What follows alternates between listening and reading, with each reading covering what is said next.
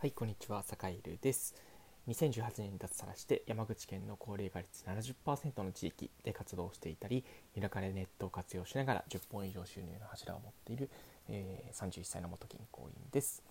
さて今日は、えー君の防災対策は万全かというテーマでお話をしようと思います。えー防災対策、え大事ですよね。うん、それこそ地震、火事、えそれから断水、ね、いろいろありますよね。今回で言うと、え西日本の大雨だとか、それこそね、疫病、コロナウイルスだったりだとか、えーあとは何だろうな、防災っていうと、それこそなんだろう、仕事上のトラブルみたいなこともね、え災害みたいなこと、災害みたいなものあるじゃないですか。もうね、台風みたいなね。あそこそほあ、さっきね、台風を一つ、えー漏らしてましたね。台風とかね。うん。えーまあ、自然災害もそうだし、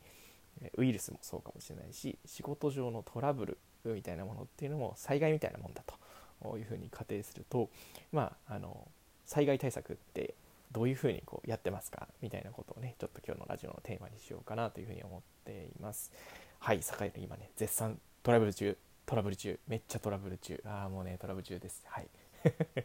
えっと何かっていうとねあの今ね住んでいる島が、えー豪雨災害に見舞われて今日中はもうねえー土のを作ったり土砂かき出したり、えー危ないところがあったら、えー町役場と連携して、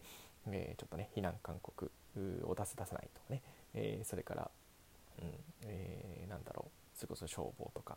にこう情報提供じゃないけど、えそんなことをやっていたりするんですが一方でね仕事の方もね、えー、といろいろねなんだろう思うように進まないとかもう急にこう先方のトラ先方の都合でこう予定が変わるみたいなこともねちょこちょこあったりするんですよ。うん、そういうのがね、えーそういうのっていうのは結構ねあの重なる重なる、えーそれこそ今日ね、えー災害復旧から帰ってきたら、えー畑の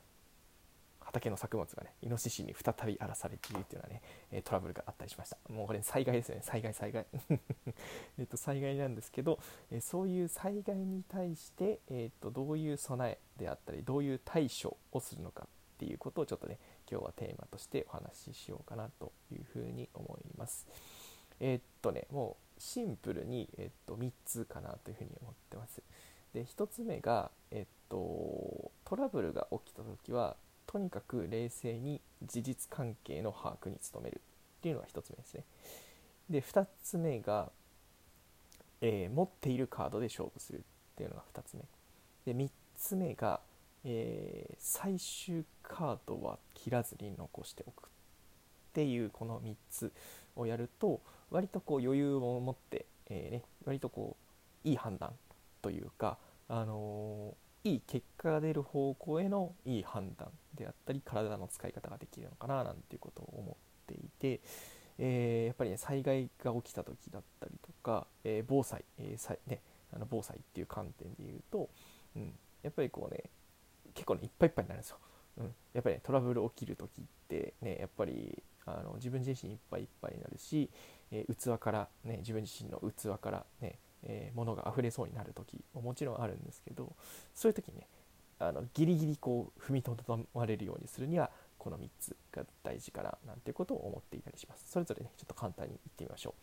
えーそれぞれ、えー最初は、えーまずは現状を事実関係を把握する。で2つ目が持っているカードで勝負する。で3つ目が、えー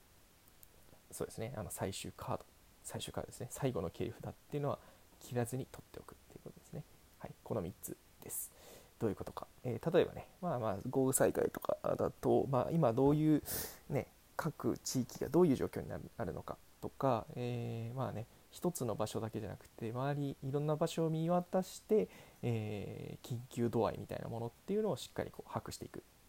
ね、まずは事実関係を把握していくことでどこに、ね、限られたリソースを投下すればいいのかっていうのが分かってくると、うんいうことがまずありますね。一方で仕事のトラブルみたいなところっていうのもまずはねあのどこに問題があるのかとか、えーね、トラブルが、ね、いろんな同時多発的に仮に、ね、起きていたとしてもどっかしらに問題の諸悪の根源みたいな根源みたいなのがあったりするわけなんですよ。うん、それをどこにねあの自分の体は一つだし、え関係者の体も限られている、えそんな中でそのトラブルを解消,、まあ、解消できるかわからないけれども傷口を最小限にとどめて、えーそれからなんだろう次につなげるためには、うん、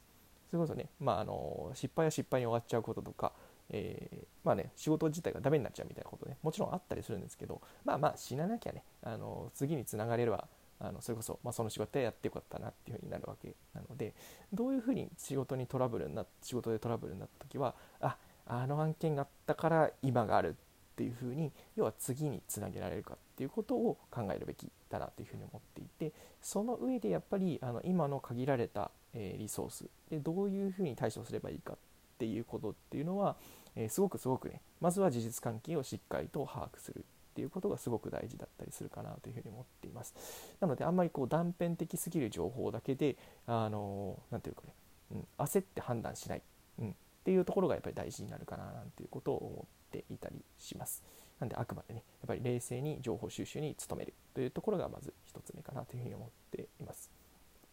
でそのためにはねやっぱりそのなんだろう災害であればあの現場の情報っていうのをきちんとあの見る必要があるし、えー、実際困っている人の話をやっぱり直接ねきちんと聞いたりっていうことも大事かなと思っています。で仕事のトラブルにおいてはちゃんとこう関係者のねそれぞれのあのそれぞれが何を言っていて何を考えているのかっていうことをやっぱりねあのしっかりねこう当事者の意見だったり当事者の考えっていうのをきちんと把握するっていうところがまず第一歩で非常に非常にここは大事かなと思ってます、えー、お医者さん皆さんがお医者さんだとするとねあのなていうかね全く原因わかんない原因不明に疫病に何のワクチン打っていいか分かんないじゃないですか、うん、まずはさ病名を特定しましょうよねっていうところからかなというふうに思ってます。ここが意外と一番大事。で、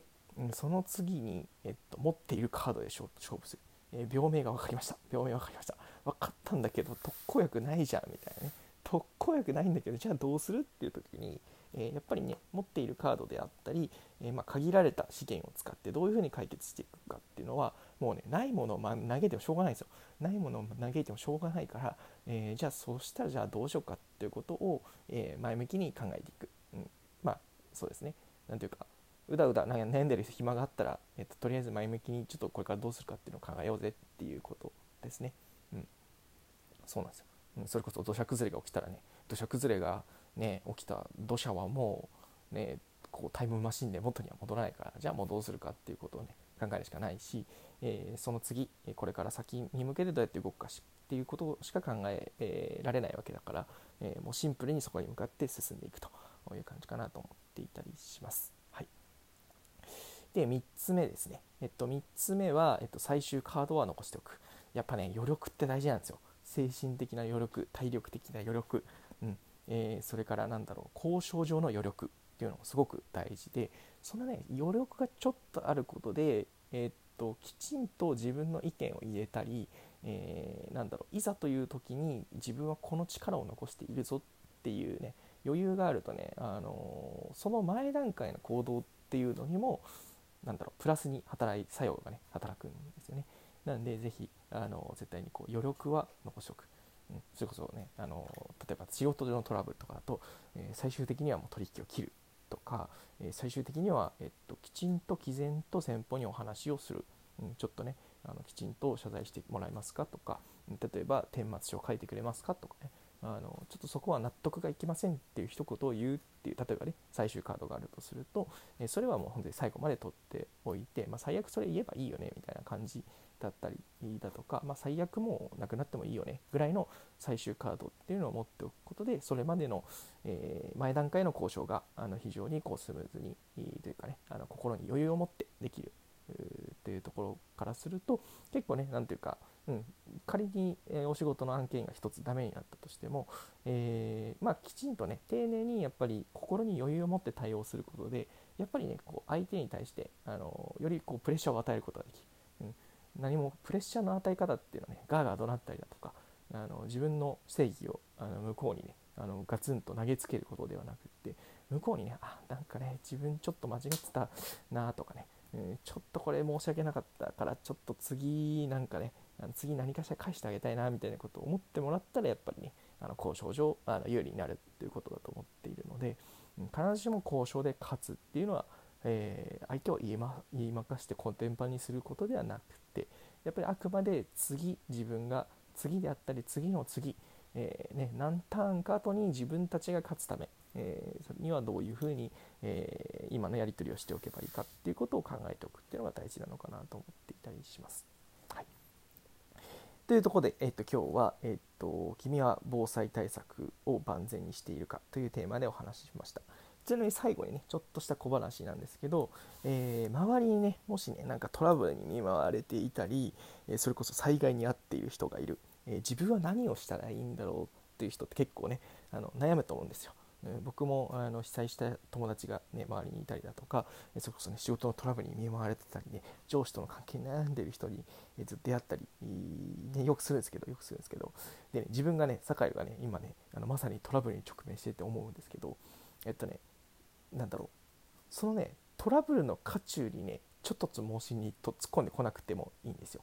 そうじゃなくて普段その人とやっていることっていうのを精一杯なんか楽しんでもらったりとか、えー、と一緒に歩んでもらったらそれが嬉しいっていう感じですね。どういうことかっていうと、えー、例えば、えー、なんだろう普段一緒にねなんかこう遊びを遊ん遊んでる人例えばね毎週釣りに行くのがね好きな友人とかだったらその友人にね例えばね自然災害に、ね、自分が地震にあった時にじゃあちょっとね助けてきてに来てくれよっ